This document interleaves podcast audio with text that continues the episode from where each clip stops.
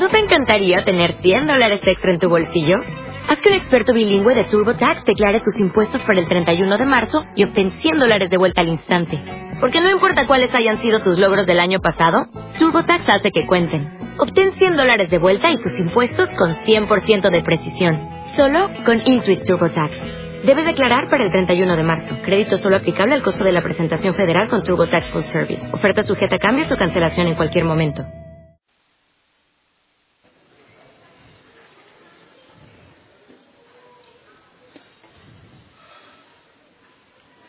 Buenos días.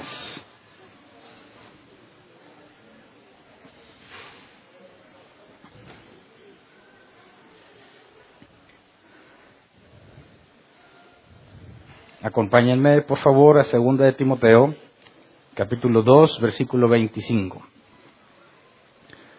Ya casi se me acaba la tos, ¿eh? Ya casi.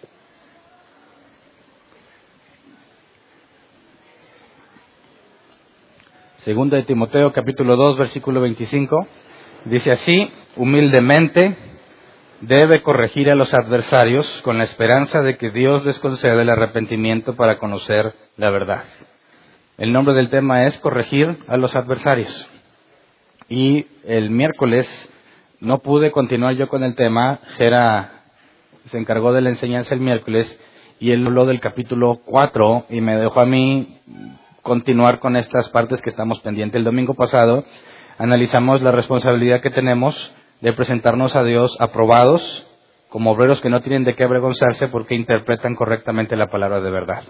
Y vimos en cuanto a el fundamento sólido eh, que Pablo menciona con dos inscripciones en el sello. Una de ellas era el Señor conoce a los suyos y el otro es que se aparte de la maldad todo el que invoca el nombre del Señor. Y vimos que en la Septuaginta, cuando Pablo dice el Señor conoce a los suyos, estaba citando la versión de la Biblia Septuaginta, la que se tradujo en griego, que contemporánea en el tiempo de Jesús, que muy seguramente no nada más Pablo la leyó, sino los discípulos. Algunos piensan que Jesús mismo la pudo haber leído y la usó como referencia. Eh, en esta versión, Pablo hace referencia a números 16 y el asunto de la rebelión de Coré. Y el domingo pasado analizamos todo ese peso, toda la historia de la rebelión de Coré para tratar de entender por qué Pablo establece un paralelismo entre los falsos maestros y Timoteo o los, o los maestros de sana doctrina y Moisés y Aarón contra Coré, Datán y Abiram.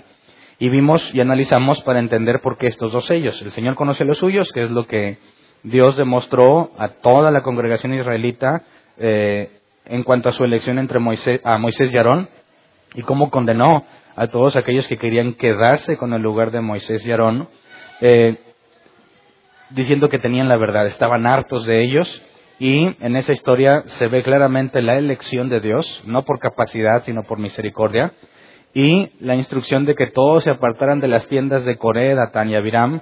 Los que no se apartaron, los de Coré, Datán y Abiram, perecieron tragados por la tierra. Entonces, el fundamento que tenemos nosotros en cuanto a la sana doctrina y en cuanto a ser hijos de Dios es firme, tan firme como lo vimos en el caso de Moisés y Aarón. Luego, ya que si entendemos que te tienes que presentar ante Dios aprobado, ya que si Moisés no hubiera sido genuino, no hubiera transmitido fielmente las palabras de Dios, hubiera, perecido igual que Coréis y los suyos. Vimos la importancia de ser bíblico y de interpretar correctamente y de hacer todo lo que esté a nuestro alcance para tener la verdad, para interpretar correctamente la escritura. Entonces, como consecuencia de eso, si es la responsabilidad de cada uno de nosotros interpretar correctamente y eso determina que somos aprobados ante Dios. No nada más nuestras buenas obras, ¿verdad? No nada más que hacemos lo correcto y nos portamos como cristianos, sino que interpretamos correctamente. Bueno, la consecuencia lógica, necesaria e indispensable es lo que vemos en el pasaje inicial, corregir a los adversarios.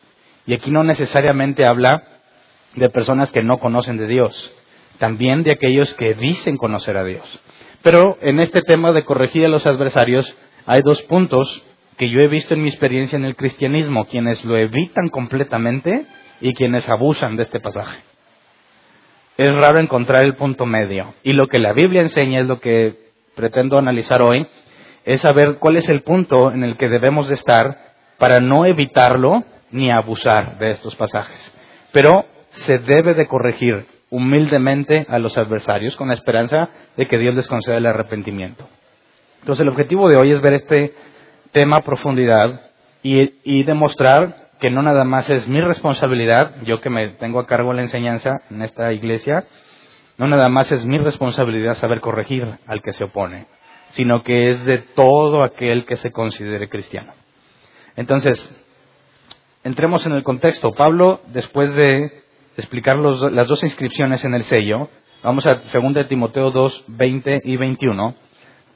Pablo extiende estas dos frases, el significado, y nos pone un ejemplo, una analogía. 2 Timoteo 2, 20 al 21, nueva versión internacional, dice, en una casa grande no solo hay vasos de oro y de plata, sino también de madera y de barro, unos para los usos más nobles y otros para los usos más bajos.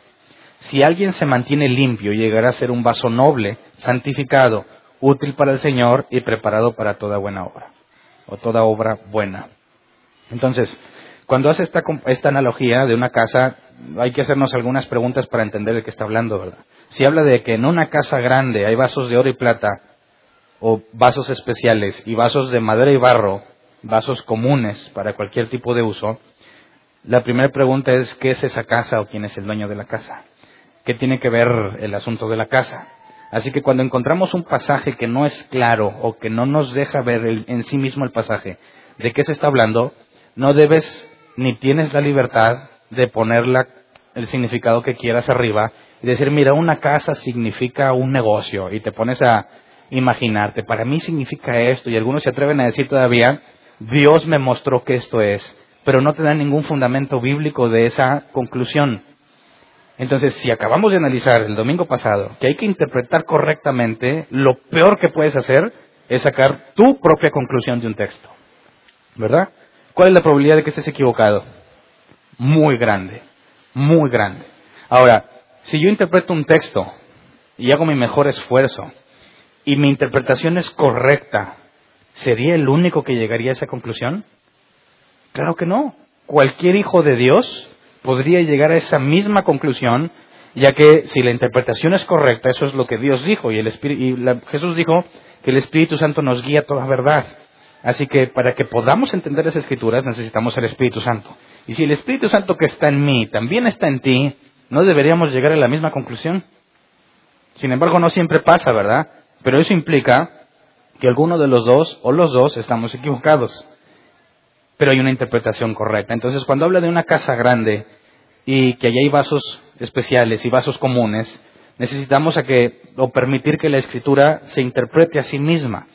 Esta comparación de una casa tendríamos que buscar en la Biblia si hay alguna otra comparación que nos permita entender de lo que está hablando Pablo. Entonces, si vamos a Primera de Pedro, capítulo 2, versículo 4 al 5, nos va a dar la referencia para entender lo que la casa es desde la perspectiva de Pablo. Y ahorita lo, lo, vemos un poco más a detalle. Dice, Cristo es la piedra viva, rechazada por los seres humanos, pero escogida y preciosa ante Dios. Al acercarse a Él, también ustedes son como piedras vivas con las cuales se está edificando una casa espiritual. De este modo llegan a ser un sacerdocio santo para ofrecer sacrificios espirituales que Dios acepta por medio de Jesucristo. Entonces, la idea de una casa está relacionada, no nada más en el caso de Pedro, está relacionada con la iglesia. ¿Se acuerdan que Pablo hablaba de tener un fundamento y en el que le construyes cosas arriba? Y nosotros somos las piedras vivas que, con la cual se edifica la casa de Dios. Entonces, cuando Pablo habla de que en una casa hay vasos comunes y vasos especiales, la propia escritura nos demuestra que la comparación de una casa con la iglesia es válida y fue usada por las personas que en este caso fueron inspiradas por Dios para hacerlo. Entonces podemos concluir con certeza, o podemos decir, bueno, cuando Pablo dice que en una casa grande no solo hay vasos de oro, podemos entender que hace referencia a la iglesia. Y en la iglesia, dice Pablo, hay dos tipos de vasos, especiales y comunes. Y es muy importante que lo tengamos bien grabado porque muchos piensan que por el simple hecho de congregarte en un lugar eres especial para Dios. Y eso es falso. Bíblicamente es falso. No hay ninguna diferencia en que te congregues o no te congregues. La diferencia es si naciste de nuevo o no. Todo el que ha nacido de nuevo tiene que congregarse, es una enseñanza bíblica. Pero no todo el que se congrega nació de nuevo. Entonces tenemos claro que cuando Pablo dice hay vasos de oro y de plata y vasos de madera y barro, dice el versículo 21, si alguien se mantiene limpio, llegará a ser un vaso noble, santificado, útil para el Señor y preparado para toda obra buena. Aquí podría decir, ya ves, si tú te portas bien, te vas a salvar, ¿verdad? Si alguien se mantiene limpio, llegará a ser un vaso noble. Dicen por consecuencia, quien no se limpie, va a ser un vaso común. Así que pudieses pensar que este pasaje habla de que depende de nosotros el salvarnos o no. Pero de entrada el contexto no está hablando de salvación, habla de santidad, ¿verdad? El limpiarse continuamente no tiene que ver con la salvación, en el sentido de que no soy salvo porque me limpio. Soy una persona que busca limpiarse porque soy salvo. ¿Me explico? Y al leer los pasajes anteriores que habla sobre la elección el Señor conoce a los suyos, es imposible que aquí trates de cambiar el sentido. Entonces, aquí habla de santidad y acuérdense que en cuanto a la salvación, hay una palabra que describe lo que la Biblia enseña, es monergismo, y esa palabra implica que es la obra de una sola persona. Y eso es lo que Dios hace sobre nosotros en cuanto a salvarnos. No depende del que quiere ni del que corre, sino de que Dios tenga misericordia. Los que nacieron de Dios no son producto de voluntad humana ni de voluntad de varón, sino de Dios. Así que es monergismo, solamente Dios salva y nada de lo que yo hago contribuye a mi salvación. Pero una vez que nací de nuevo, la instrucción es santificaos, apartaos de la maldad. Que es la segunda inscripción del sello, apártese de la maldad todo aquel que invoca el nombre del Señor. Entonces aquí nos habla que si alguien se mantiene limpio llegará a ser un vaso porque en cuanto a la santidad no es monergismo, no es Dios el único involucrado en tu proceso de santidad. Tú también trabajas en eso. Y ahí es sinergismo, la obra de dos o más. Y en este caso somos dos o más porque aún la iglesia corrige y edifica. Así que cuando nos congregamos, todos estamos trabajando en nuestra santidad. Cuando eres miembro de la iglesia, específicamente aquí en Árbol Plantado, aceptas que puedes ser corregido y puedes corregir siempre y cuando haya respaldo bíblico. Así que cuando uno de nosotros es corregido por la iglesia o en lo individual por el Espíritu Santo, está siendo santificado. Entonces, si nos esforzamos en la parte que nos corresponde, no hay ninguna duda que vamos a llegar a ser vasos nobles. Porque Pablo ya nos había dicho que somos vasijas de barro, ¿verdad? Fíjate bien, no está diciendo Pablo que ya eres una vasija de oro. No está diciendo que ya eres un vaso especial. Pablo, lo leímos anteriormente, demuestra que tú no eres el especial, sino lo que está en ti. Y un día seremos transformados y entonces seremos a la imagen de Jesús. Seremos como Él, no dioses, ¿verdad? Sino el cuerpo glorificado de Jesús. Entonces, si te fijas, el que se limpie llegará a ser un vaso de oro, un vaso especial. Es la promesa que tenemos de que un día seremos transformados. Entonces, esto confirma la idea de que Dios escoge a unos vasos de barro de madera para algún día convertirlos en vasos de oro. Pero depende de que trabajes en ser limpio. Así que esto confirma los dos sellos. El Señor conoce a los suyos y apártese de maldad todo el que invoca el nombre del Señor. Y aquí hace otra, otra comparación. Somos vasos de barro, pero un día, según la elección de Dios, algunos serán vasos de oro y de plata. Sí, trabajan en santificarse, en alejarse de la maldad. Entonces, Pablo está poniendo el contexto para hacer una diferencia entre lo que un hijo de Dios es y lo que no es. Leamos 1 Timoteo 2, perdón, 2 Timoteo 2:22, el versículo que sigue. Huye de las malas pasiones de la juventud y esmérate en seguir la justicia, la fe, el amor y la paz, junto con los que invocan al Señor con un corazón limpio. Entonces este pasaje es muy, muy conocido, ¿no? Sobre todo en la Reina Valera 60, huye de las pasiones juveniles. Y lo hemos hablado anteriormente, no se trata de que las confrontes y que digas, no hombre, mira, yo ya estoy bien ayunado, bien orado, que venga la tentación. No, huye, no la vas a soportar, por más que quieras y pienses que puedes, va a haber ciertas cosas que no las vas a soportar. Quizás como ya vienen las fechas eh, festivas y va a haber tamales en donde sea, algunos tendremos la debilidad de decir, yo no me puedo negar un tamal de puerco. Pero a los de dulce, ahí sí tengo dominio propio. Digo, no, gracias, de dulce no. Pero ¿qué tal unos de carne? Entonces, si yo propongo hacer dieta, no puedo decir que me traigan los tamales de carne para demostrar que puedo, porque me conozco. Así que no me muestres los tamales de carne. Tampoco significa que no voy a donde me inviten, ¿verdad? Quizás digo a lo mucho, ay, pues puedo comer uno, pero ahí está el riesgo.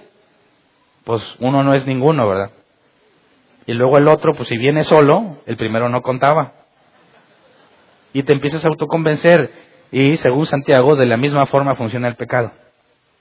Entonces Pablo le dice, huye de las pasiones juveniles. No trates de confrontarlas, evítalo. Eh, escuché a un pastor que decía que él tenía problemas para ver, para no ver cosas impropias en la televisión. Y que se esforzaba y se esforzaba, pero si tú prendes la tele a cualquier hora del día, hay cosas impropias. Ya no existe el horario de niños, ya está todo revuelto. ¿Cuál fue su solución para su problema? Le pidió a su gente y a su familia que le escondieran el control. Que la tele, como no se podía prender sin control, que se lo escondieran. Él no quería ni siquiera tener en las manos para decir, déjame busco caricaturas, porque él sentía que en la búsqueda de un programa bueno podría haber algo que no debía de ver y le creaba conflicto. Ahora, ¿qué clase de persona es eso? Muy pocos, ¿cierto? Entonces tenemos que entender claramente qué significa huir de las malas pasiones. Y luego lo contrasta, dice, esmérate en seguir la justicia, la fe, el amor y la paz, y eso todos lo sabemos. Lo importante aquí es, junto con los que invocan al Señor, con un corazón limpio. Y esta parte la ignoramos muchas veces. Ok, yo debo esmerarme en hacer lo correcto, la justicia, la fe, el amor y la paz. Pero hay una parte fundamental, junto con los que invocan con un corazón limpio al Señor. Leamos la traducción lenguaje actual. No te dejes llevar por las tentaciones propias de tu edad. Tú eres joven, así que aléjate de esas cosas y dedícate a hacer el bien. Busca la justicia, el amor y la paz. Y únete a los que, con toda sinceridad, adoran a Dios y confían en Él. Así que tenemos la responsabilidad, además de hacer lo correcto, de encontrar a los que hacen lo correcto. Y como ya dijo Pablo que en una casa existen dos tipos de vasos, aunque todos somos de barro de madera, hay unos que Dios eligió para convertirlos en oro y plata. Esos son los cristianos auténticos, los que son salvos porque Dios los salvó, los eligió para salvación. Entonces, dentro de la congregación, ¿cómo los identificas? Ya que a simple vista todos somos de barro. Pero no todos van a seguir como barro. Algunos serán convertidos en oro y plata. Y mi responsabilidad es hacer lo correcto, pero también identificar a los que son auténticos, para que junto con ellos hagamos lo correcto. Esto implica hacer una división dentro de la congregación, no que nos separemos en partes, sino que se identifique quién es quién. Y no se puede asumir que todo el que se congrega aquí es salvo. No todo el que se congrega aquí es cristiano. Y no nada más aquí, en cualquier lugar. Entonces, esta parte nos empieza a llevar al tema de corregir, nos empieza a llevar al tema de confrontar. No puedes corregir sin decir la verdad, no puedes corregir sin decirle su error a alguien. Y ahí es una parte compleja a quien le gusta que le digan sus errores. Entonces Pablo dice, sí, hay que hacer lo correcto y tienes que unirte a los que son auténticos. Así que aquí hay un proceso que muchos cristianos evitan o evitábamos en decir, mira, yo quiero llevarme bien con todos y yo voy a amar a todos porque todos somos hijos de Dios. Aquí dice, no, tu responsabilidad es unirte a los que son genuinos, a los que con un corazón limpio, según la versión nueva versión internacional, corazón limpio y la palabra corazón, cardia es hombre interior, mente. Limpio es sin contaminación aquellos que son realmente del Espíritu Santo. Y hay que encontrarlos para trabajar junto con ellos. Así que no puedo darme el lujo de considerar hermano a todos. Hay unos que están en el extremo y le llaman hermano aún a los no conversos, ¿verdad? Para ellos todos son sus hermanos, hasta el perro. ¿Cómo está hermano perro? Y hay otros que dicen, bueno, los que están afuera, esos, esos son mundanos impíos. Pero aquí todos somos hermanos. Tampoco es cierto. Porque en la misma casa hay vasos comunes y vasos especiales. Así que aún dentro, entre nosotros, tenemos que ver quién es quién. Para poder trabajar con aquellos que con un corazón limpio también buscan servir a Dios.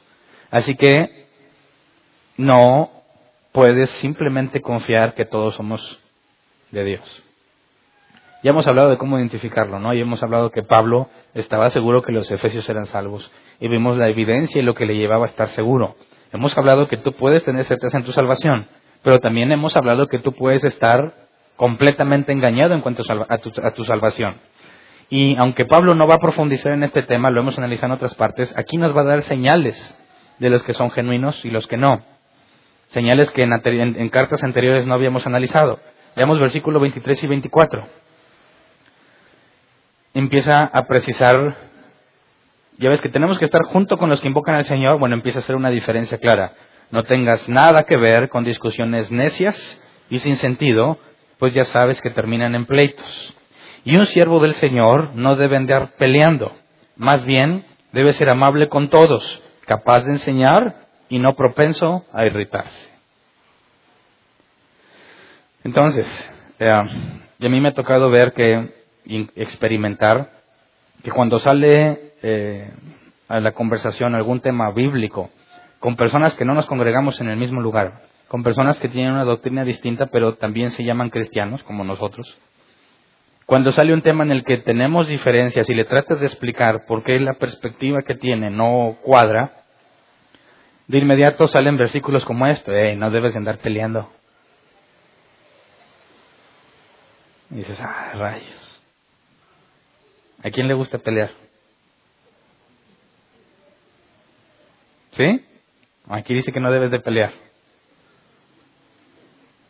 Pero siendo honestos, ¿bajo qué situación, bajo qué condición te gusta pelear? No cuando sabes que tienes la razón. Perdón. No cuando sabes que es falso lo que tú crees. Te gusta pelear cuando estás seguro que sabes, ¿verdad? Si no, no. Bueno, ahí va el punto.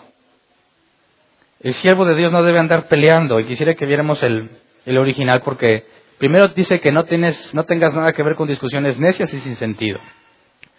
Y ya vimos más atrás que Pablo en este mismo capítulo evita las palabrerías profanas que apartan de la piedad a quienes la siguen.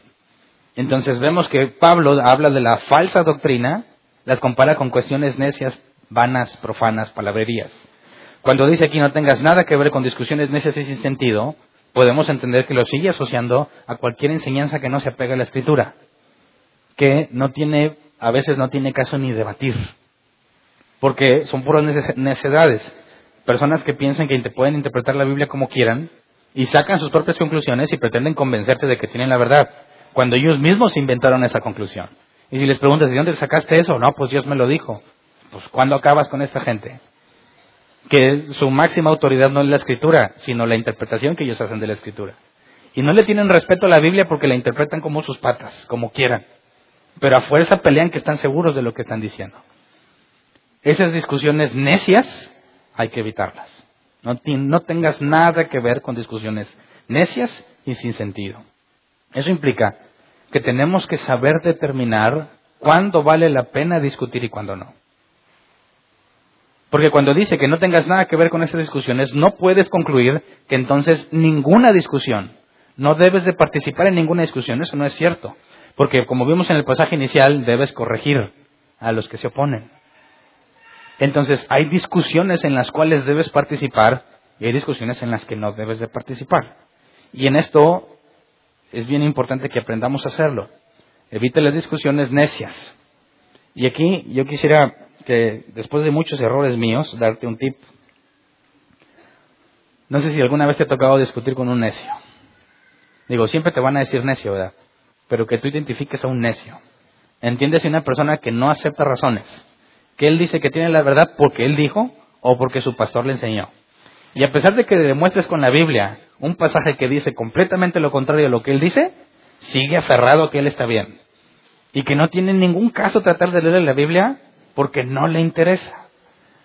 Bueno, yo me he topado a muchos y con todos le entraba la discusión hasta que un día me fastidié. ¿Por qué estoy discutiendo con esta gente que no le interesa? Y luego vas a la Biblia y dice que evites estas discusiones. Y dices, pues por eso. Nada ganas. Porque no están buscando la verdad. Así que hay una pregunta muy útil que tenemos que hacer a las personas cuando detectas que la situación, la, discusión se pone ya necia, tendrías que decirle, oye, a ver, si te demuestro bíblicamente que lo que tú dices es incorrecto, ¿vas a cambiar? La gran mayoría te va a decir no. Así que, fin de la discusión. Es una discusión necia. No está buscando la verdad. Si no es creyente y entras en una discusión y se pone necio, la pregunta cambia un poco. Si te demuestro que el cristianismo es lógico y coherente y que tenemos suficiente evidencia para determinar que es verdadero, ¿considerarías cambiarte el cristianismo?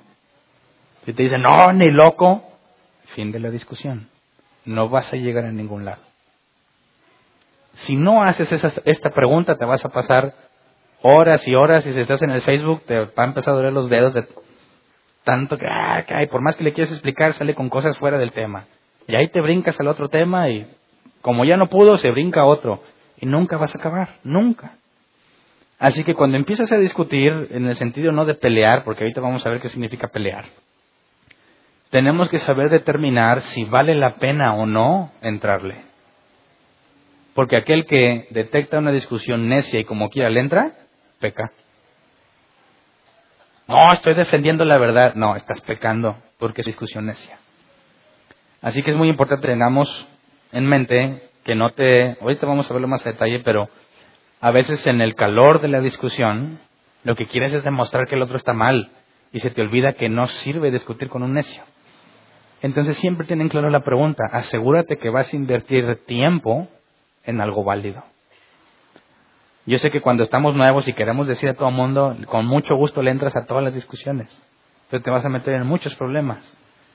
Y hasta a veces vas a quedar, vas a perder muchas amistades por no haber sido sabio y detectar qué tipo de discusiones en la que estás involucrado. Entonces, las evitamos esas discusiones, pero dice un siervo del Señor no debe andar peleando. La palabra siervo es doulos, esclavo, el masculino. El diccionario Helps lo traduce persona que pertenece a otra que no tiene ningún derecho sobre sí mismo. Así que Pablo empieza a hacer una diferencia. Mira, si tú eres un siervo del Señor, implica que tú no decides por ti mismo, ¿verdad? Y que no te perteneces. No eres libre de hacer lo que tú quieras. La Biblia habla de libertad, somos libres del pecado. No habla de la libertad de que tú eres dueño de ti mismo y haces lo que quieras, no. Eres siervo de Dios y ahora haces su voluntad. Ahora, lo bueno es que Dios es el bien supremo. Cualquier cosa que Él te pide hacer es lo mejor que puedes hacer. Esa es la buena noticia. Pero ninguno de nosotros somos libres como para decir, voy a organizar mi vida, voy a planear, y ya vienen este tipo de conferencias. El próximo año 2017 es el año del éxito, es el año de la cosecha, es el año del ensanchamiento, etcétera, etcétera, etcétera.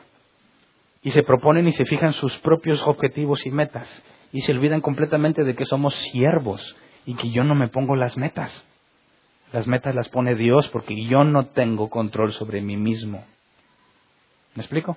Entonces lo primero que dejan claro, el siervo del Señor no debe andar peleando. La palabra peleando es makomai, que se traduce como pelear, involucrarse en batalla o luchar. Pelear, involucrarse en batalla o luchar. Hay una aplicación, vamos a Hechos 7:26, donde se usa esta misma palabra. Hechos 7:26. Al día siguiente Moisés sorprendió a dos israelitas que estaban peleando. Cuando hablamos de pelear, aquí implica de una especie de guerra. No debes de hacer eso. Un siervo de Dios no debe andar peleando. Hay un diccionario, el Tayers, dice, lo traduce como peleonero. Un siervo del Señor no debe ser peleonero. Ahora, ¿has conocido a alguien peleonero? Espero que no seas tú el peleonero. ¿Has conocido a alguien peleonero? ¿Cuáles son las características de alguien peleonero? A mí me pasaba, cuando yo estaba en la secundaria, no sé, tenía un demonio de peleas o no sé qué sea, que no era creyente.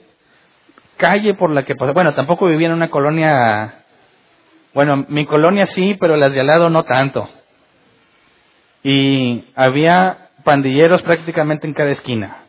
Y yo entiendo perfectamente la definición de peleonero. Porque tú pasabas tranquilamente y volteabas y los veías, ¿qué me miras? Y pleito seguro. Entonces a la próxima entiendes y ya vas agachado de, ¿por qué no me saludas? Pleito seguro. ¿Verdad? Y si le sacas la vuelta, ¿y por qué huyes? Pleito seguro. Cualquier oportunidad que se presente es buena oportunidad para pelear. ¿Has conocido cristianos así? Por favor, por favor, no seamos de esos. No seas el que cuando alguien diga, vamos a pedirle que en el nombre de Jesús nos vaya bien y se prende el, sensor. ¿Cómo que en el nombre de Jesús? ¿Acaso Dios te dijo que dijeras eso? ¿Eh? ¿Sabes lo que el nombre del Señor significa? ¿Sabes lo que es no uses el nombre del Señor en vano? Y agarras y es tu oportunidad para demostrarles lo mucho que has estudiado ese tema, cuando ni siquiera era algo necesario en el contexto de la situación. Esos están cazando herejías en Facebook, están esperando que alguien diga algo equivocado. Órale. Úndale, ahí va. La exégesis y este y que el otro. Y, y les encanta andar peleando. Nadie les pidió su opinión. Eso es un grave error. Y hacer discípulos no significa ir y corregirlos a todos. ¿Me explico? Entonces, caes en una terrible contradicción cuando quieres andar peleando, cualquier oportunidad la aprovechas para decirle sus verdades, que quizás es cierto, le dices sus verdades bíblicas, pero no fue solicitado, ni era quizás ni el momento ni el contexto para que les dijeras lo que piensas. Entonces caes en la categoría de que siempre estás batallando con la gente. Siempre quieres demostrar, y aquí hay una línea muy delgada entre aquellos que pretenden demostrar lo mucho que saben y lo correcto que son, y aquellos que, como la Escritura nos va a enseñar, lo hacen por amor. Entonces, no debes de ser peleonero. Si nadie te preguntó tu opinión, cállate la boca. ¿Verdad? No sé qué hay otra forma más clara de decirlo. Dice, debe ser amable con todos, capaz de enseñar y no propenso a irritarse.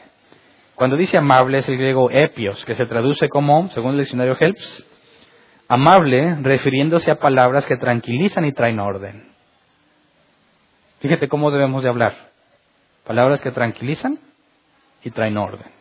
Aquí se pone difícil, porque ¿cómo le dices la verdad a alguien y que sea tranquilo al mismo tiempo? Debe ser amable, capaz de enseñar. La palabra griega es didácticos, que se traduce apto para enseñar. Y solo se usa dos veces en la Biblia. Vamos a 1 de Timoteo 3.2, que es la segunda vez donde se usa en todo el Nuevo Testamento y en el Viejo. 1 de Timoteo 3.2. Así que el obispo debe ser intachable, esposo de una sola mujer, moderado, sensato, respetable, hospitalario, capaz de enseñar y es un requisito de obispo o anciano. Bueno, según Pablo, ¿quién también debe tener este requisito? Cualquier siervo del Señor. Así que no es algo exclusivo de los ancianos. No es algo exclusivo de los obispos. Es algo que todo cristiano debe tener. Pero si alguien quiere ser obispo, tiene que tenerlo. Dices, no, pues eso, eso que los ancianos lo hagan. Se trata de enseñar, ser apto para enseñar, que la gente se prepare y me enseñe. Tú tienes que prepararte para ser apto para enseñar. Esto no es igual que tener el don de maestro, ¿eh? Encontré otra definición en otro diccionario que me parece más clara. Dice, no solo debemos tener el conocimiento al tratar de explicar esta palabra. Los creyentes no solo debemos tener el conocimiento, también debemos tener la habilidad de comunicarlo eficazmente. Hay cosas que tú puedes entender. Escuchaste una predicación o leíste la escritura y dices, ah, sí lo entiendo. Bueno, explícaselo a alguien y a veces ahí es, una tarea casi imposible. Le quieres explicar y no te entiende. Pues ¿cómo le digo? ¿Qué es fe? Pues cuando tienes fe. Sí, pero ¿qué es la fe? Pues, pues, pues cuando no dudas porque tienes fe y, ah, y no, no sabes cómo decir eso que tú entiendes, no sabes ponerlo en palabras y explicarlo. Bueno, no requieres un don de Dios para eso, ¿eh? Es una obligación. Es una obligación. Tienes que saber plasmarlo en palabras y decirlo. ¿Por qué? Porque si no te esfuerzas, si no tienes esa capacidad, te conviertes en un egoísta que solo quiere salvarse a sí mismo, que solo procura su propio bien. Y dice, mira, yo ya lo entendí, para mí es suficiente. Claro que no. Tienes que saber explicárselo a alguien más. Es más, si no tienes la habilidad de explicárselo a alguien más, no lo has entendido completamente. ¿Verdad? Yo le he dicho muchas veces. ¿Quieres saber si algo lo entiendes bien? Trata de enseñárselo a una persona. Trata de explicárselo. Y cuando después de mucho esfuerzo se lo expliques a ese, ahora prueba con otro. Debe ser más fácil porque ya te aventaste un buen round, ¿verdad? Ya sabes qué palabras usar de manera que quede claro el mensaje. Y si batallaste, pues lo vas afinando. Cuando llegue un día en que alguien te pregunte, oye, ¿qué significa fe? Ya vas a tener la experiencia de haber tratado de explicárselo a distintas personas. Aprendiste cuáles palabras comunican mejor lo que quieres decir y simplemente las usas de nuevo pero requiere esfuerzo y conejillos de indias. Un cristiano que vive solo y no se congrega nunca puede cumplir con esto. Entonces, no sé si te has dado cuenta que a veces al terminar la reunión se hacen los grupitos de peleoneros. No, no es cierto. De personas que, a ver, ¿cómo interpretas este pasaje? Y se arma, ¿verdad? Así, ya sabe, no, pero y este pasaje y este el otro. Y entonces, ¿se pueden bautizar los niños o no? ¿Qué opinas? No, pues tienes que tener el Espíritu Santo. Si no, no te bautiza. ¿Hubieras bautizado a Juan el Bautista cuando era niño? Que tenía el Espíritu Santo desde el vientre de su madre. Dices, ah, caray, no lo había pensado. Pues a lo mejor sí, pero ¿cómo sabes que el niño lo tiene? Si no hubieras leído la Biblia que dice que Juan tenía el Espíritu Santo, ¿cómo sabes?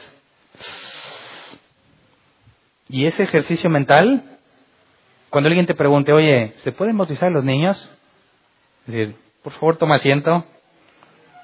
Hay mucho que decir. ¿Por qué? Porque ya tuviste la experiencia de tratar de llegar a una conclusión y convencer a otro de lo que tú entiendes. Entonces, cuando alguien te pregunte cosas de la Biblia, vas a estar diciendo, Señor, gracias por esta oportunidad de ahorrarle todo el trabajo que me costó entenderlo para desmenuzarlo y dárselo en palabras simples. ¿Me explico? ¿Quién va a hacer ese trabajo para edificar a los demás? Tú. Y si no lo haces, eres un egoísta y no calificas como siervo del Señor.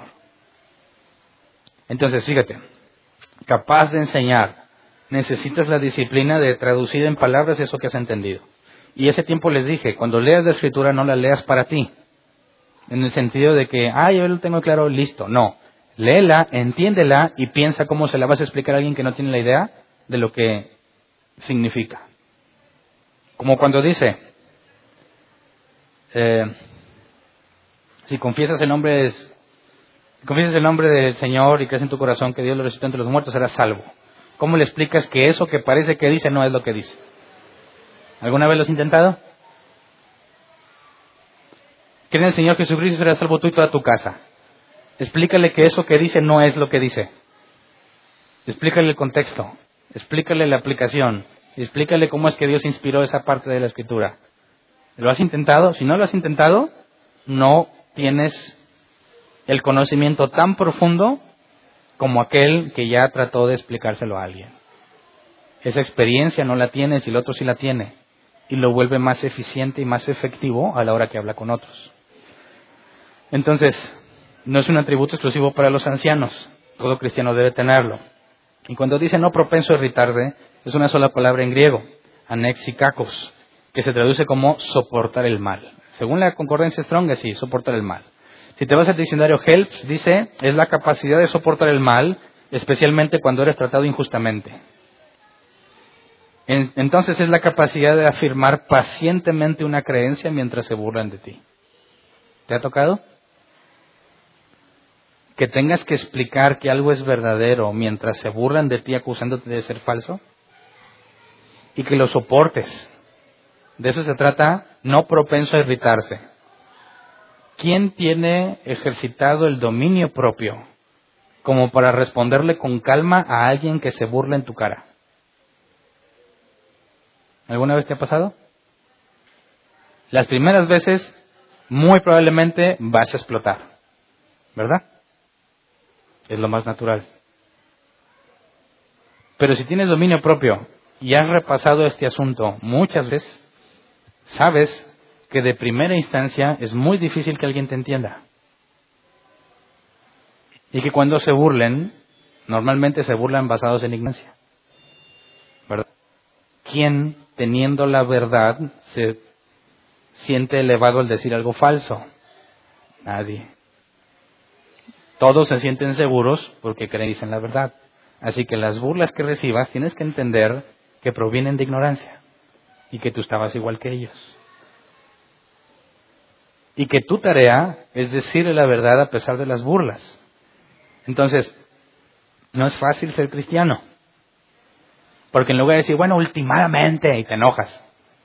Tú eres un hijo, se oye feo, ¿eh? Pero eres un hijo de la, ¿cómo se llama la iglesia de Apocalipsis que todo el mundo se refiere?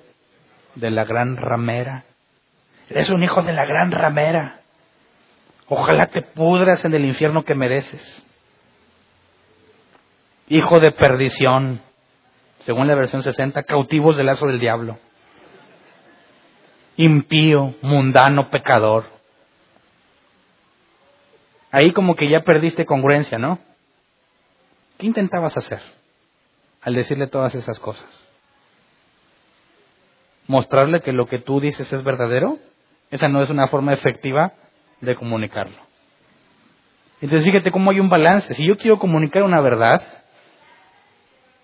y yo sé que tengo la verdad, no hay ninguna razón para perder el control. Ya que el hecho de que él no crea la verdad no cambia mi verdad. ¿Cierto? Si alguien viene, no, que la tierra es plana. Seguro que cuando le has visto moverse. No, pues nunca. ¿Cómo sabes que se mueve? Pues dicen los libros, no te consta. ¿Qué tal si todo es un gran complot y nos han mentido? ¿Qué tal si realmente es así algo plano? No tienes la evidencia. ¿Te pondrías a pelear con él? ¿Invertirías horas en tratar de convencerlo que la Tierra es redonda? Dices, qué flojera. ¿Por qué? Ponte a leer o algo. A ver, si te doy una buena evidencia de que la Tierra es redonda, ¿vas a dejar la idea de que es plana? No, yo no me dejo arrastrar por esos complots y engaños de los Illuminati. Los que están en control de todo, dices, ah, ¿sabes qué? No vale la pena discutir. ¿Fue necesario que perdieras el control y tengas que demostrarle a toda costa que la Tierra es redonda? No. Es el mismo enfoque cuando tú hablas de la verdad bíblica. Para ellos es locura. Entonces, ¿sabes qué? Te estoy comunicando esto. No te interesa, no hay ningún problema. Ah, jaja, se vuelan. ¿Tú crees que la tierra es redonda? Pues pobre tonto. ¿Te afecta? Vas a llegar, Señor, me dicen tonto. Porque yo digo que la tierra es redonda. ¿Verdad que es redonda? No te vas a poner en ese plan. Porque sabes que es falso. Y que no hay ninguna razón discutir con este individuo que no acepta razones. ¿Me explico? Cuando hablamos de la escritura, tienes que mantener la mente fría. Si tú tienes la verdad, no tienes por qué perder el control. Más, si tú ves una discusión entre dos personas y ves que uno siempre estuvo tranquilo y otro estuvo todo loco, aunque no sabes bien de qué hablaban, ¿quién pensarías que tenía la verdad? ¿El tranquilo o el que estaba todo loco? El tranquilo. Así de simple, ¿verdad? Salomón dijo que aún el necio cuando se queda callado pasa por sabio. Entonces, eh, el contraste de pelear es no propenso a irritarse, ¿verdad? Ilustra claramente nuestro objetivo. Y aquí el asunto es que, ¿cómo le hacemos para hacer las dos cosas? El problema es que basados en este pasaje evitan completamente las discusiones, ¿verdad? ¿Para qué tenemos diferencias? Lo importante es que nos amemos. No quieren hablar de cosas doctrinales porque no quieren pelear. Y para muchos, un tema de diferencia doctrinal es, es escandaloso. No, no, no, no, no, Hernán, mejor vamos a conservar nuestra amistad. Mira, lo importante es que yo creo que hay un Dios que va a tener misericordia de mí, de ti, de todo el mundo, porque Él es bueno. Así que ya olvídate, eso es innecesario. Y esa es la postura que la gran mayoría de los cristianos toma. No te metas, no te metas, no te metas. Bueno, vamos a Judas 1.3. O Judas 3, ya que es un solo capítulo. Judas 1.3, queridos hermanos, he deseado intensamente escribirles acerca de la salvación que tenemos en común y ahora siento la necesidad de hacerlo para rogarles que sigan luchando vigorosamente por la fe encomendada una vez por todas a los santos. Aquí te habla de una lucha vigorosa.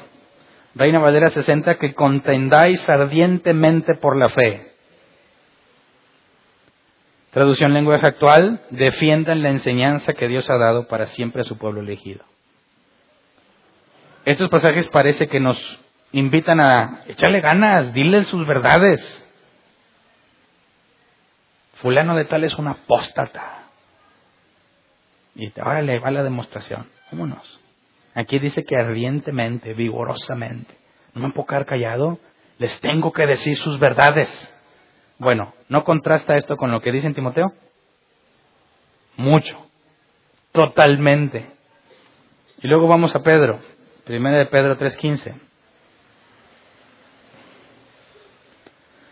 Más bien, honren en su corazón a Cristo como Señor, estén siempre preparados para responder a todo el que les pida razón de la esperanza que hay en ustedes. Reina Valera 60, y estar siempre preparados para presentar defensa con mansedumbre y reverencia ante todo el que os demande razón de la experiencia que hay en vosotros. Traducción en lenguaje actual, honren a Cristo como Señor y estén siempre dispuestos a explicarle a la gente por qué ustedes confían en Cristo y en sus promesas. Así que aquí como que hay un punto medio, ¿verdad? Pablo dice, no andes peleando. Judas dice, échale ardientemente. Y luego Pedro dice que presentemos defensa con mansedumbre. ¿A quién le hacemos caso? ¿Quién vota por Pedro? ¿Quién vota por Pablo? El punto es que si esto es inspirado por Dios, los tres nos dicen la verdad. Entonces el más conflictivo es Judas, ¿no? Eh, Judas, ¿qué onda? ¿No leíste a Pablo? ¿Que no debes andar peleando? Lo resolvemos yendo al original cuando dice que luchemos vigorosamente. La palabra griega es epagonizomai, que se traduce como luchar apropiadamente. Entonces, según Pablo, en la carta, en la segunda carta de Timoteo, no debes de pelear, ¿verdad? Pero sí debes corregir. No debes de ser peleonero, debes de ser amable. No propenso a irritarte. Entonces hay una forma de pelear correcta. ¿Verdad? Hay una forma correcta. No hablo de pelear físicamente. Cuando dice Pedro presentar defensa, en la Reina Valera 60 o responder en la NBI es la palabra apología, que se traduce como defensa verbal. El diccionario Hebb lo traduce como respuesta bien razonada, una respuesta bien pensada para abordar adecuadamente un planteamiento. Entonces lo que Pedro te dice es cuando te demanden o te digan algo, piénsale bien y contesta. El que está enojado no piensa, ¿verdad? El que está buscando tener la, ah, yo tengo la razón, no piensa. El cristiano tiene que meditar lo que va a decir. Pero no cometas el error de decir, mira, yo confío en Dios en que cuando me pregunten algo, me va a mandar la respuesta. Soy espiritual, ¿verdad? ¿Crees que así funciona la luz de lo que hemos leído? ¿Crees que puedes andar tranquilamente sin leer, sin investigar, que al cabo Dios me dará cómo defender? Entonces te dicen, oye, ¿qué onda con la fe? ¿Qué es fe? Te vas a poner a pensar en ese momento, a ver, ah, pues yo creo que sí, y Dios, ilumíname, Señor, dime la respuesta, Señor. Manda a tu ángel que me lo diga aquí al oído. ¿Tú crees que Dios te lo va a mandar? No, por negligente, porque tú no estudias, tú no te preparas, tú no buscas hacer lo correcto y explicarle a los demás. Discúlpame, pero eres un flojonazo que esperas que Dios te lo resuelva. ¿No es bíblico? Tenemos que estar listos para defender cuando nos pregunten. Eso implica que le estás echando ganas anticipándole a las preguntas. Entonces, regresemos por último al pasaje inicial, 2 de Timoteo 2, 25 al 26, para ver la parte de corregir que nos lleva a la conclusión de cómo debemos hacerlo. Así, humildemente, debe corregir a los adversarios con la esperanza de que Dios les conceda el arrepentimiento para conocer la verdad, de modo que se despierten y escapen de la trampa en que el diablo los tiene cautivos, sumisos a su voluntad. Así que debe corregir, no es algo opcional, ¿verdad? Humildemente debe corregir a los adversarios, es algo que todos debemos hacer, todos. Y la palabra humildemente nos da el tono de la corrección. El griego es prautes, que se traduce como mansedumbre que expresa poder con reserva y delicadeza. Fíjate bien, mansedumbre que expresa poder con reserva y delicadeza. Puedes decir la verdad con mansedumbre, ¿verdad? Mansedumbre no implica inseguridad. Mansedumbre es la verdad bien dicha, de una forma correcta. Le puedes decir a alguien eh, con reserva y delicadeza que está equivocado, ¿verdad? No necesitas ofender ni menospreciar a nadie para decir la verdad. Y aquí quisiera darte un tip que a mí me ha servido mucho, pero que yo no inventé ni lo descubrí. Yo cuando me di cuenta de esto, supe que lo había estado haciendo y no sabía que tenía siglos definido. Digamos que en mi caso fue chiripa, pero funciona. ¿Alguien recuerda quién es Pascal? Bueno, resulta que era cristiano, creyente. Y él con su experiencia y lo que sabía, encontró que cuando se trataba de hablar con alguien que no cree lo mismo que tú, era muy difícil y complicado. Y como buen matemático que era, se puso a pensar en un método que fuese útil para aligerar la tensión en una discusión de ese tipo que viene siendo muy importante para los cristianos. Y él dice, lo importante es que no aseveres, no asegures que lo que dices tú es verdad, sino que lleves a tu opositor a concluir la verdad. Usemos la técnica de Jesús, preguntas. Y él estudiando el caso dijo, toda persona que está equivocada genuinamente piensa que no está equivocada, piensa que tiene la verdad. Y cuando alguien viene y te dice que lo que tú crees es falso, ofende y lastima. Porque, ¿cómo puede ser que yo sea tan tonto como para estar engañado? Entonces, cuando tú le quieres decir a alguien que está equivocado, y se lo dices así, tú estás mal, la persona asume de inmediato que soy una especie de tonto y resulta ofensivo. Si alguien dice, oye, y no quiero ser ofensivo, traed los diezmos al alfolí y probadme en esto, dice el Señor, que abriré las ventanas de los cielos, derramaré bendición hasta que sobreabunde. Ahí dice que tienes que traer los diezmos, ¿verdad? Y tú le lees Hechos 15. Cuando se trató de resolver la ley, si los gentiles debían obedecer la ley de Moisés, nunca se concluyó que tenías que dar diezmo que te guardaras de los sacrificados a los ídolos, animal horcado. ¿Cómo le demuestras si le dices que está mal su postura y que el alfolí no es la vasijita que les pasan o la cajita que está ahí, sino que era una bodegota donde llevabas especie para que los sacerdotes vivieran y aquellos no podían tener pertenencias y lo único que hacían era servir al templo. Entonces todo el diezmo que la gente trayera para que los levitas vivieran y que si tú quieres, si el pastor se lo quiere aplicar, tendrías que decirle, pues no puedes tener propiedades, no puedes tener ningún otro ingreso y tienes que dedicarte al 100% a la escritura, a servir en el templo, no en la iglesia. Tendrías que irte a Jerusalén y cuando llegues allá te vas a encontrar que nomás queda un muro. Así que ¿cómo le vas a hacer para convencer a la gente que te dé para vivir mientras sirves en el templo que no existe? Es incorrecto, lo puedes saber, lo importante es que él entienda que es incorrecto. Así que Pascal dice, pregúntale, llévalo a la verdad, no le digas de entrada que está mal. Cuestiónale lo que piensa para que encuentre la solución. Y de esa forma, cuando encuentre la solución, no va a pensar que tú se la dijiste, sino que él la encontró. No sé si me explico. Imagínate que, en un caso más simple, es típico que los niños llegan, mamá, no encuentro mis zapatos. ¿Verdad? Cuando vienen a preguntarme a mí, me dicen, papá, ¿dónde está mamá? Allá está. Mamá, ¿dónde están mis zapatos? Y yo sé que Vero sabe exactamente dónde están. Están en el closet. Va uno de mis hijos y no veo nada. No están. Si están. No están. Ve a fijarte otra vez. No están. ¿Te ha tocado esa situación? ¿Cómo convences al niño de que sí están? Sí están, fíjate, te voy a castigar. No están y no vas a salir de ahí. ¿Por qué no vas y abajo del cajón te fijas a ver si hay algo? Y va el niño y dice, los encontré. Él piensa que él los encontró, ¿cierto? Pero ¿quién le dijo dónde estaban? ¿Entiendes lo que Pascal dice?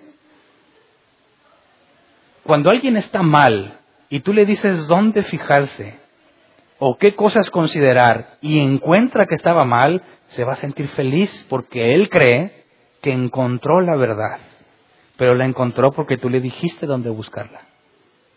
¿Me explico?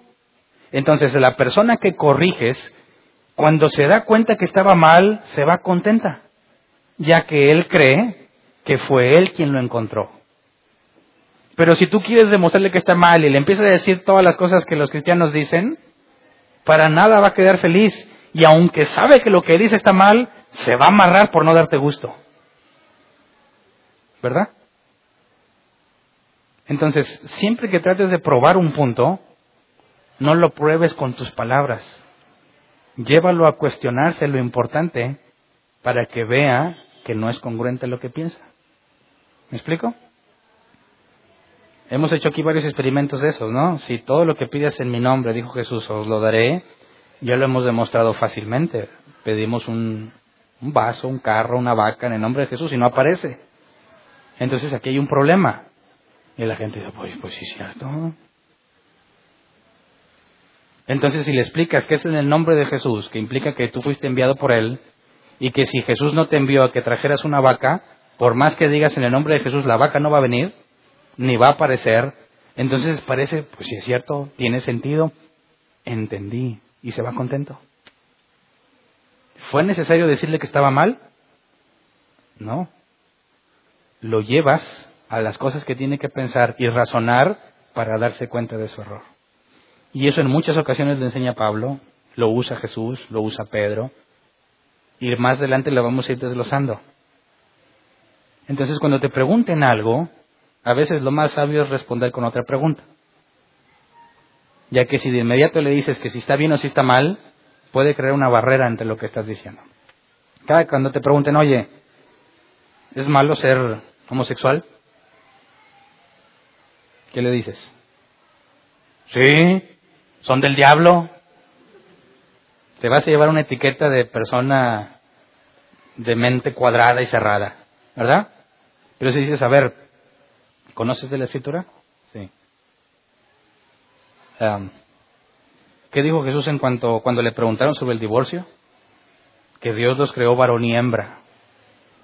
Por tanto, dejará al hombre a su, a su padre y a su madre y se unirá a su mujer.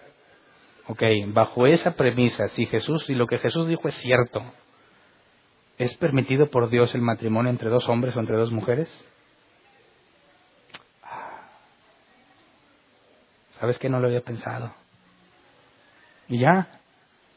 Sin necesidad de decir que los homosexuales son del diablo y que gente perversa y que Sodoma y Gomorra por eso fue destruida.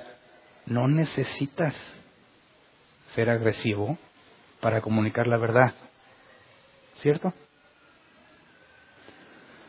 Entonces, fíjate, humildemente corregimos. Esa es una forma con mansedumbre de poder decir la verdad sin agredir y sin entrar en una situación tensa. Y dice que debemos corregir, pai de o, entrenar a un niño, corregirlo, disciplinarlo. De esta palabra, pai de o, viene pedagogía. Entonces, cuando dice que corrijas a los adversarios, corregir es instruye a un niño. ¿Qué implica? Que tu adversario es qué? Es como un niño. ¿Por qué? Leamos 1 Corintios 2.14. Fíjate bien cómo cambia todo el contexto de la palabra corregir a un niño en cuanto a tu adversario. 1 Corintios 2.14. Caray, esa no era.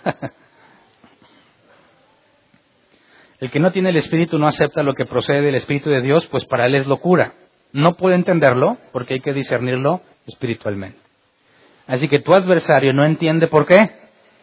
Porque para él es imposible entenderlo, porque se tiene que discernir espiritualmente.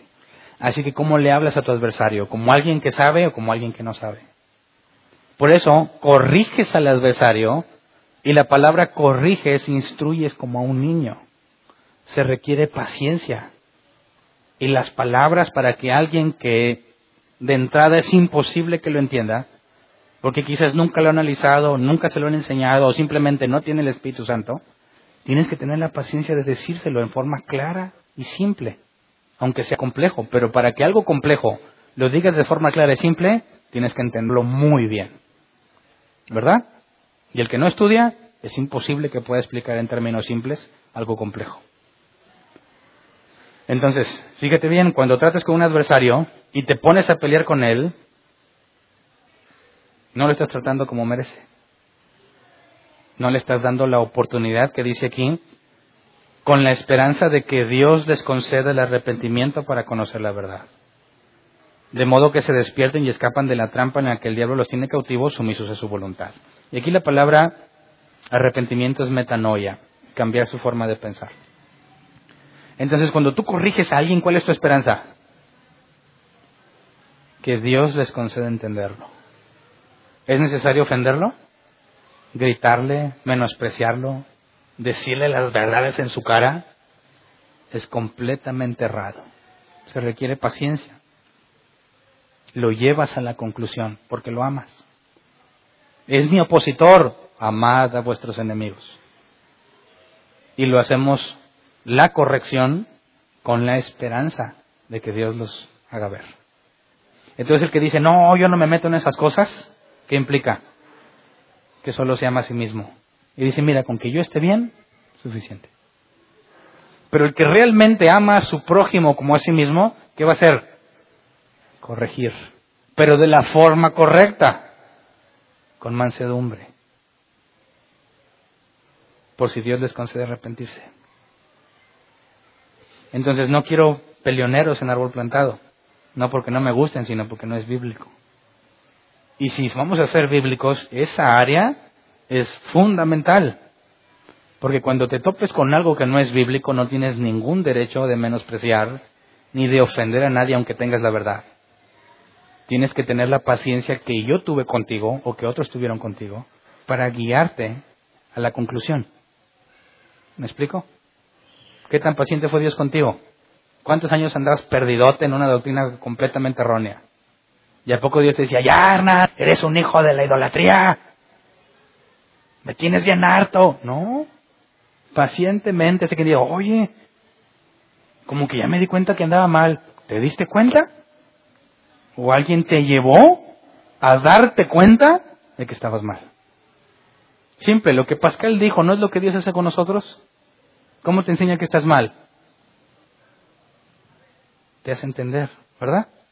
Oye, este, siempre pasa, oye, en esa iglesia, pues como que las cosas no son bíblicas. ¿Cómo te atreves? Y no, no razonas lo que se te dijo, ¿verdad? Simplemente, Señor, que caiga fuego del cielo y lo consuma este hereje, que se atreve a hablar de mi ungido, al hombre que yo sirvo. Gente necia. Pero esa misma gente necia estaba aquí, ¿verdad? Hay de esos aquí.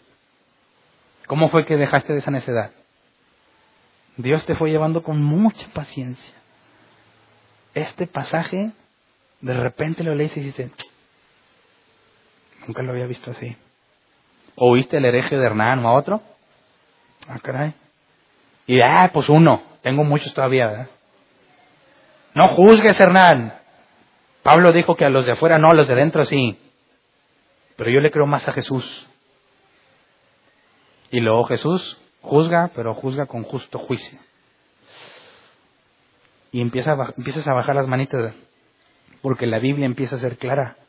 Porque Dios, con toda la paciencia del mundo, te lleva llevando versículo, versículo a la vez, hasta que es innegable la verdad. Y dices, ahora sé que estaba engañado. Y piensas que fuiste tú quien lo descubrió. Pero ¿quién te llevó a la verdad? El Espíritu Santo. Por eso el método de Pascal no es nuevo y funciona, porque es lo que Dios hace con nosotros. Y lo menos que una persona merece es que lo trates como Dios te trata a ti. ¿Verdad? Entonces no entres en el calor de la discusión. Es nuestra obligación corregir de la forma correcta. Te preguntan, contestas.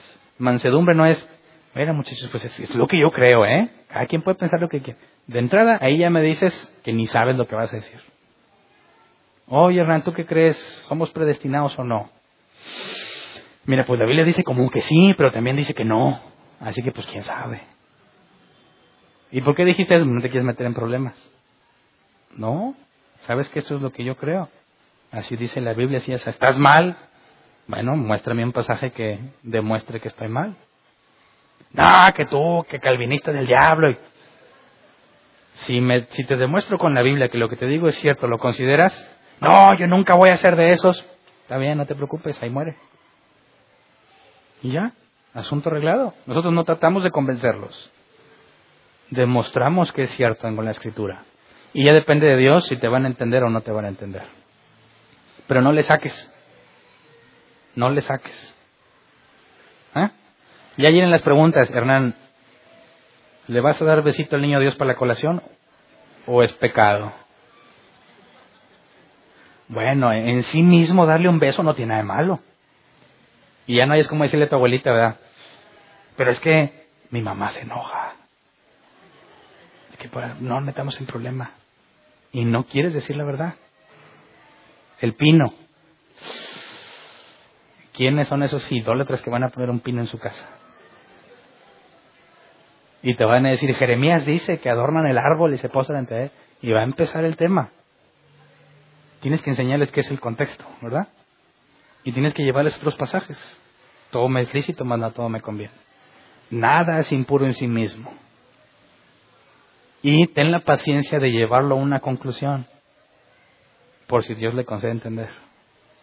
Así que vienen muy buenas oportunidades para ejercitarnos.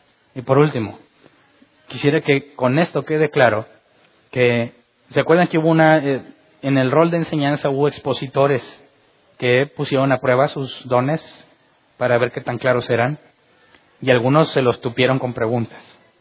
Antes teníamos unas reuniones de debate que pensamos implementarlas más adelante, donde alguien podía venir a elegir un tema y yo a veces le hacía de abogado del diablo, metiendo la cizaña entre doctrinas para que te defiendas y demuestres que lo que tú crees es correcto.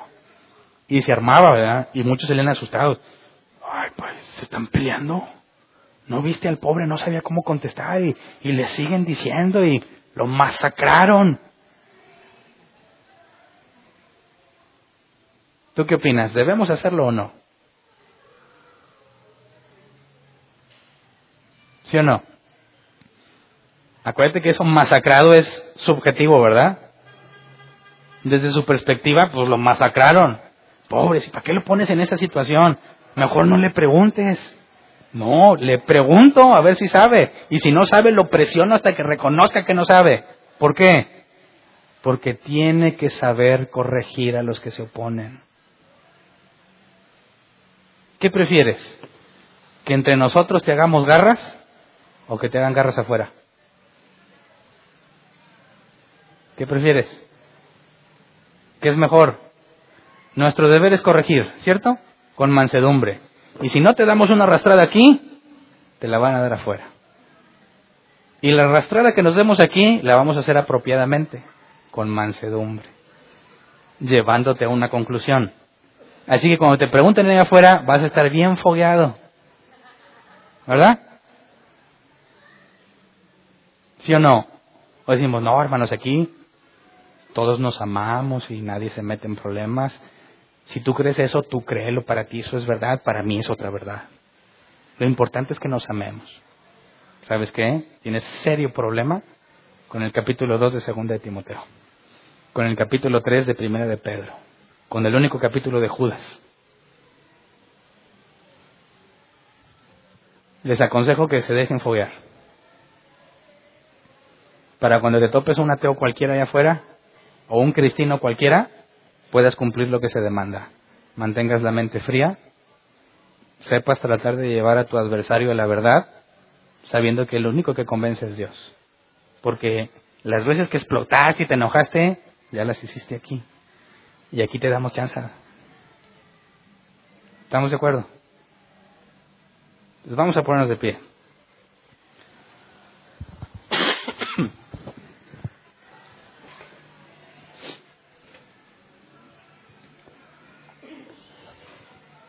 Entre nosotros tú sabes que tú lo has hecho mal, en redes sociales o en persona, arrepiéntete pecador. Pídele perdón a Dios y pídele la oportunidad de enmendar el horror que hiciste. Todos los hemos cometido esos errores, todos. Pidamos de Dios que nos deje equivocarnos en un ambiente controlado entre nosotros. Para que cuando estemos allá afuera o nos hagan preguntas, gente que no somos de los mismos, tengamos la experiencia y podamos responder como se nos demanda. ¿Ok? Vamos a orar, Señor. Primero queremos pedirte perdón por todas aquellas veces que fuimos ofensivos al tratar de exponer la verdad. Por todas las veces que nos dejamos llevar por el calor de la discusión y dejamos de pensar en el amor, en la esperanza de que tú les concedas arrepentirse y nos propusimos demostrarles que estaban mal. Perdónanos porque nos propusimos ganar un argumento en lugar de brindarle a la persona la oportunidad de conocer la verdadera escritura y la verdad del Evangelio. Perdónanos por todas las veces que hemos sido negligentes y no nos preparamos y luego nos preguntan y no sabemos qué responder. Perdónanos por todas las veces que nos quedamos callados por miedo, que nos quedamos callados por cobardes, que sabíamos la verdad, nos preguntaron y no tuvimos el valor de decirla. Perdónanos por todas las oportunidades que dejamos de pasar, dejamos pasar porque no estábamos preparados, porque fuimos negligentes en nuestro estudio de la escritura. Perdónanos por haber sido egoístas y estar satisfechos con que con el hecho de que nosotros lo podemos entender. Perdónanos por ser egoístas y no prepararnos para tener la capacidad de explicarle y comunicarle a otro de forma eficaz lo que la Biblia dice. Perdónanos, Señor, por no amar lo suficiente a las personas que no te conocen.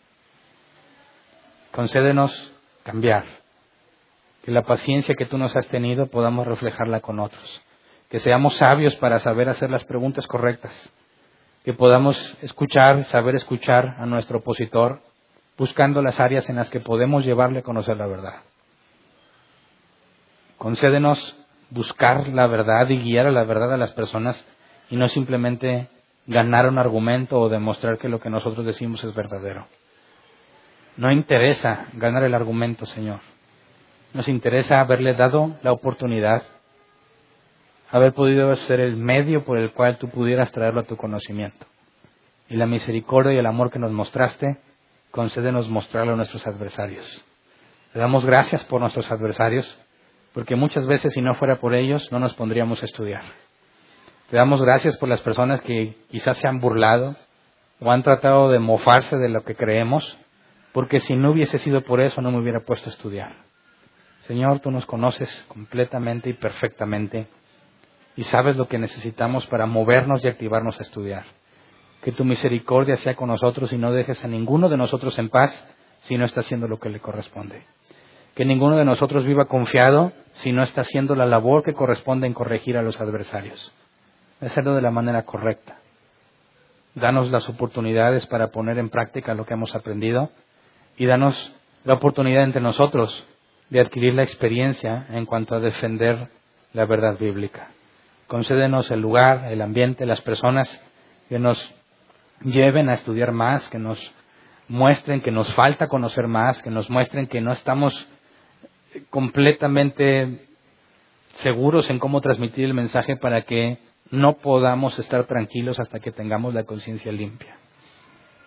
Gracias Señor por todas aquellas personas que por tu poder y tus milagros han entendido el mensaje que hemos predicado, porque sabemos que no somos nosotros.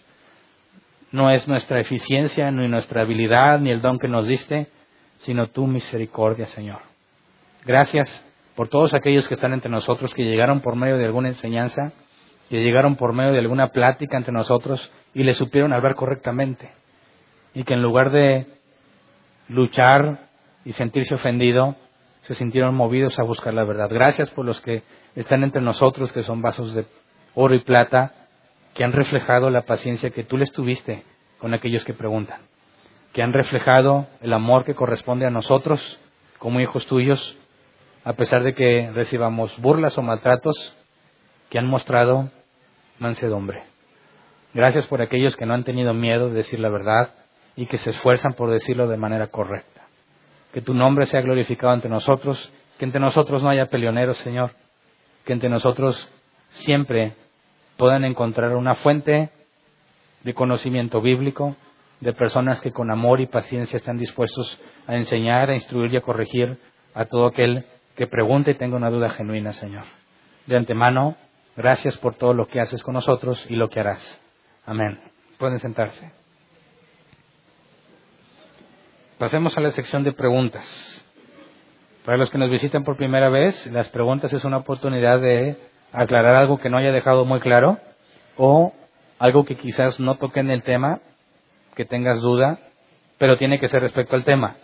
Y no importa si es la primera vez que vienes, todos tienen derecho a preguntar.